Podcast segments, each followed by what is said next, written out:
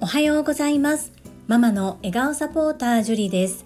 このチャンネルではサラリーマン兼業個人事業主であるパラレルワーカーの私が家事育児仕事を通じての気づき工夫体験談をお届けしています。さて皆様いかがお過ごしでしょうか？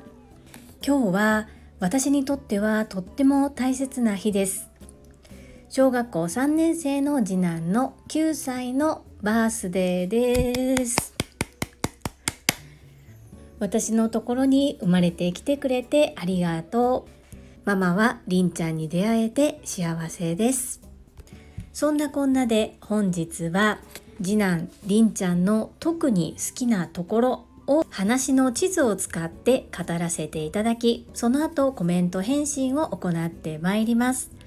本題に入る前にお知らせをさせてください10月20日木曜日夜の8時15分からコラボライブ配信を開催しますお相手は向き不向きより前向きチャンネルのアラカンマサミンさんです。マサミンさんは自らのことをスマホ難民改めスマホ迷い人とおっしゃるぐらいスマートフォンが得意な方ではありません。チャレンジし続けている中でスタンド FM のパーソナリティとなり収録して配信を行いというところまで来ました。そんなまさみんさんの新たな挑戦ライブ配信です。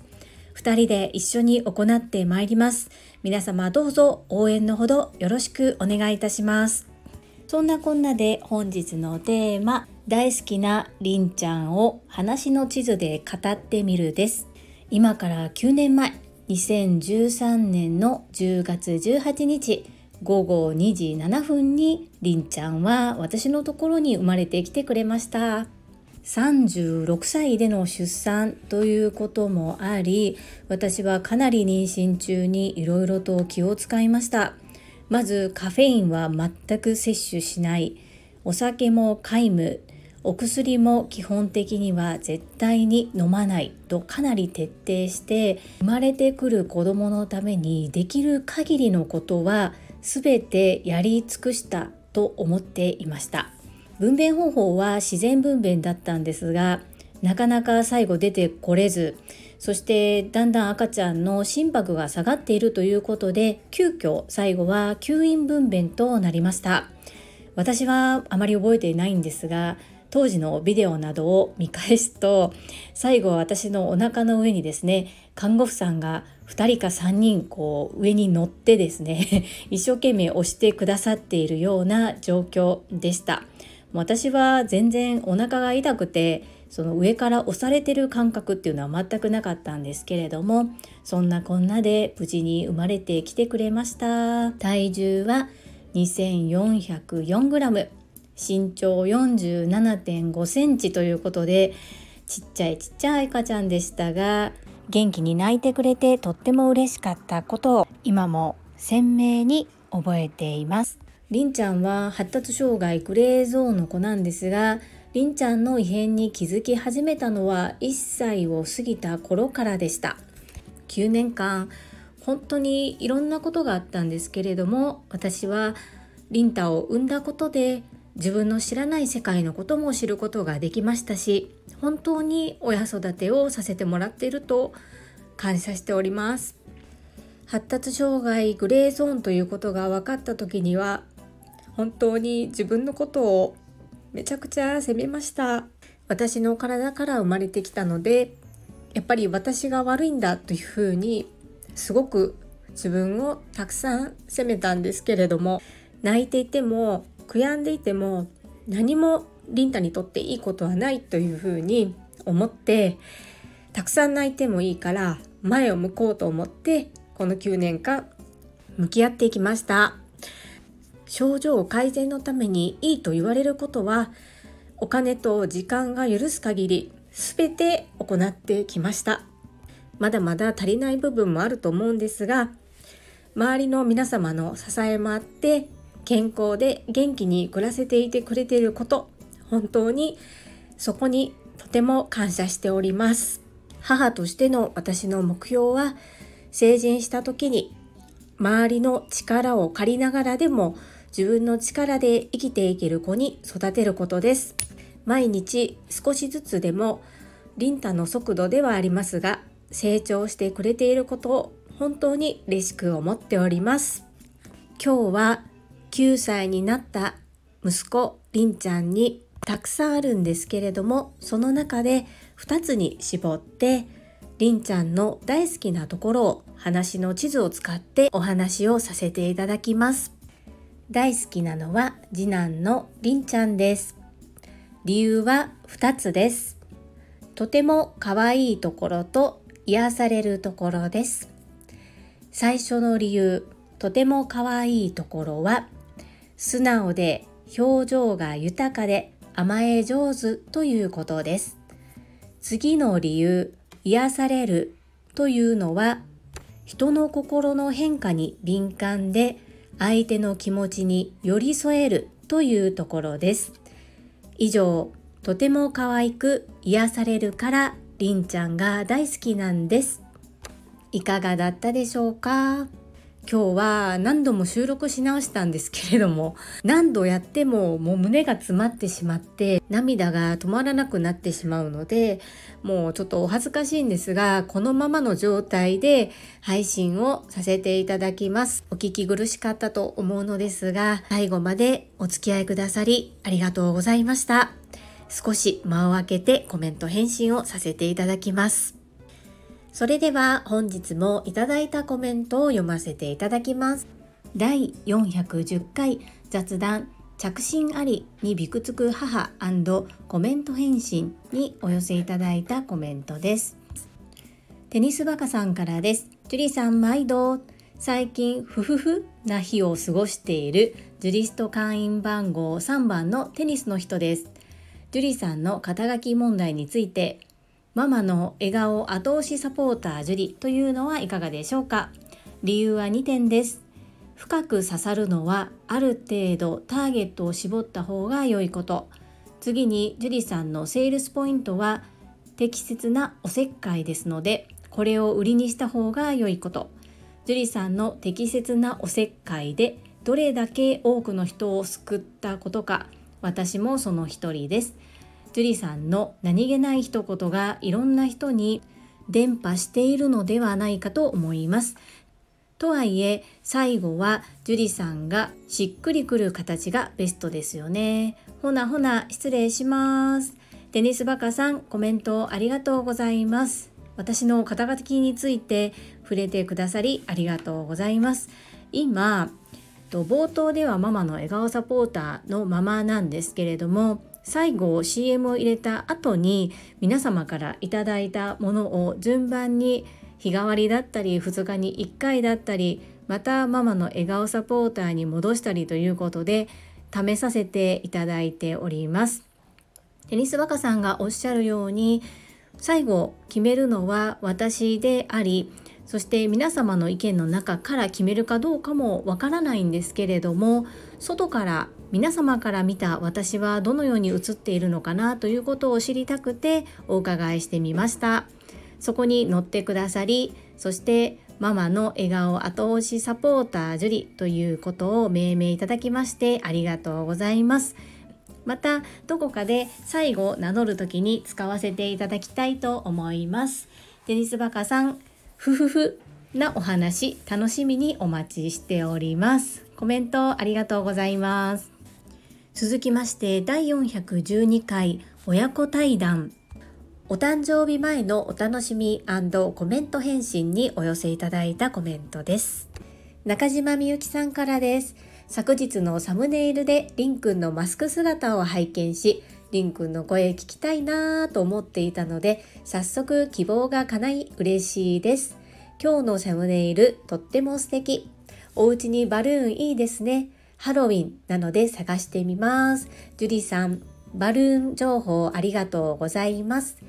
中島みゆきさんコメントありがとうございます。本当に中島みゆきさんは夏休み特別企画で毎日りんちゃんとコラボ配信をしていた時もずっと見守っていてくださって優しいコメントをいつもいただけていたことを本当に感謝しております。なんかこうバルーンが家にあるだけでパーティー気分っていうのがぐっと増しますよね。中島みゆきさんコメントありがとうございます。続きましてれいこさんからです。樹里さんおはようございます。やっぱりりんちゃんの声かわいいです。今日はなんだか希望のバルーンじゃない感と。お誕生日早くお迎え希望と。録音早く終わりたい感がありましたよ。最後はしっかり英語の挨拶で締めていましたね。やっぱり可愛いな癒しをありがとうございます。たくさん言いたいことある。少し慌てているようなりんちゃんのお話を遮らない優しい接し方。暖かくなりました。りんちゃん、楽しい誕生日を送ってね。れいこさん、コメントありがとうございます。そして、個別にもバルーン情報をいただきまして、本当に感謝申し上げます。優しいお心遣いに感謝感謝です。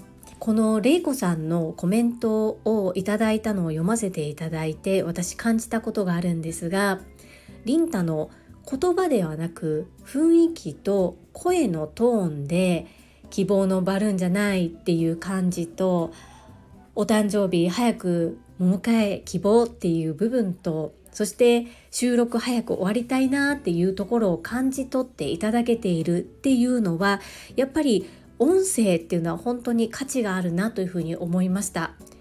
やはり文章では届かない通じない部分声に体温が乗っているっていうことなんだろうなというのをこのれいこさんからいただいたコメントを読ませていただいて感じました。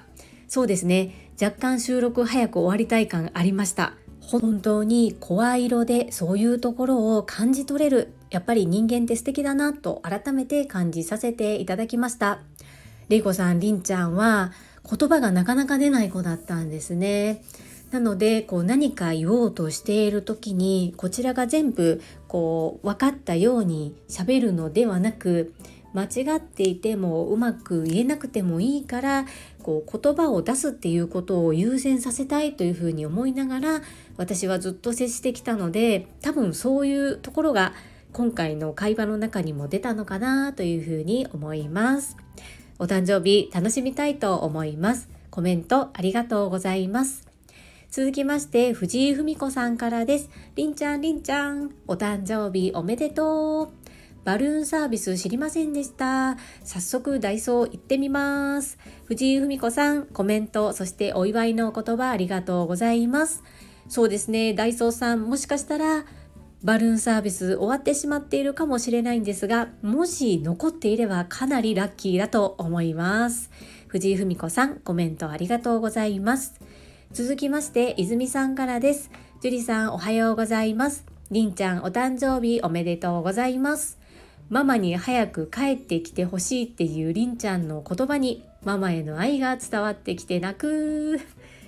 生まれてきてくれてありがとうです。そしてやっぱり私は樹里さんの関西弁が好きだ。これからもどんどん親子対談していただきたいです。朝からいい気分になりました。今日は思いっきり楽しんでくださいね。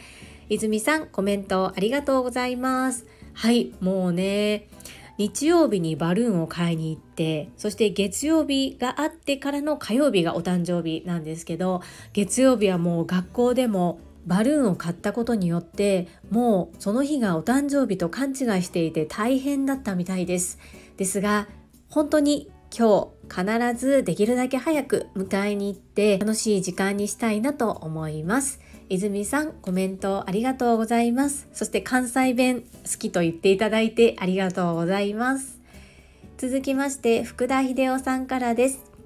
よろしくお願いしますのハミングかわいいですね。ダイソーってそんなおしゃれなサービスを行っていたのですね。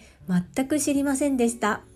希望のバルーンは手に入らなかったかもしれませんが、ユニコーンも気に入ってあげてね。アンニョン。福田秀夫さん、コメントありがとうございます。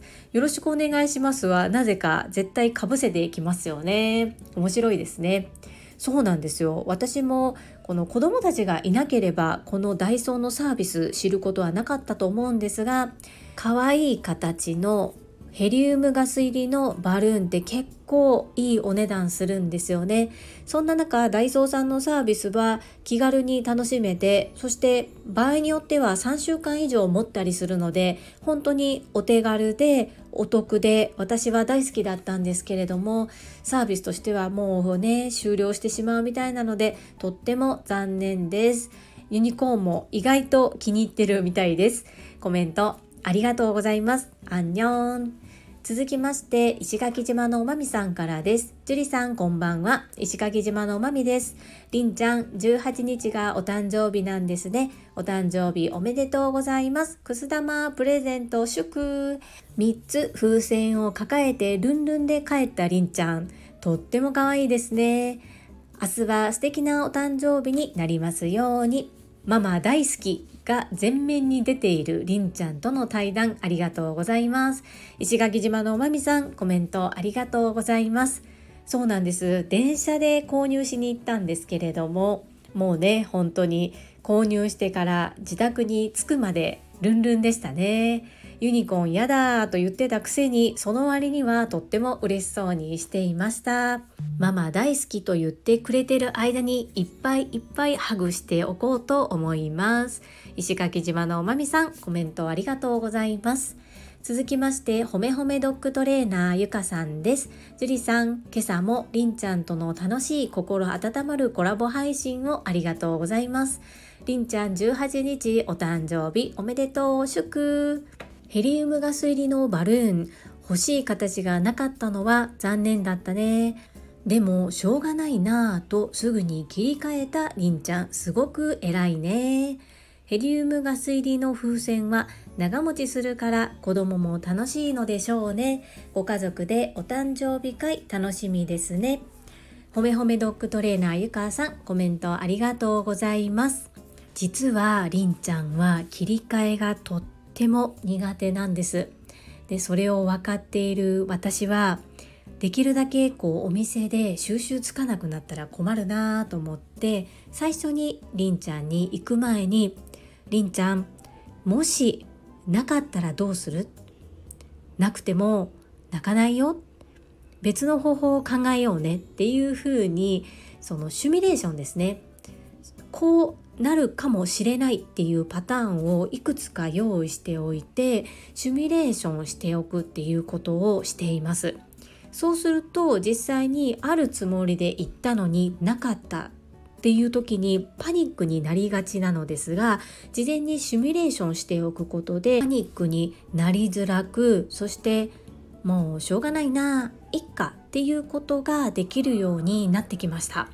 なのでこれもその子によるのかもしれないんですけれどもパニックになってしまって泣いているところをガミガミ怒ってしまっているようなシーンも見るんですがやっぱり感情のコントロールって大人でも難しいのでその子に合った感情のコントロールの仕方っていうのを観察して親も子供も分かっておくとどちらにとってもとても過ごしやすいなというふうに感じております。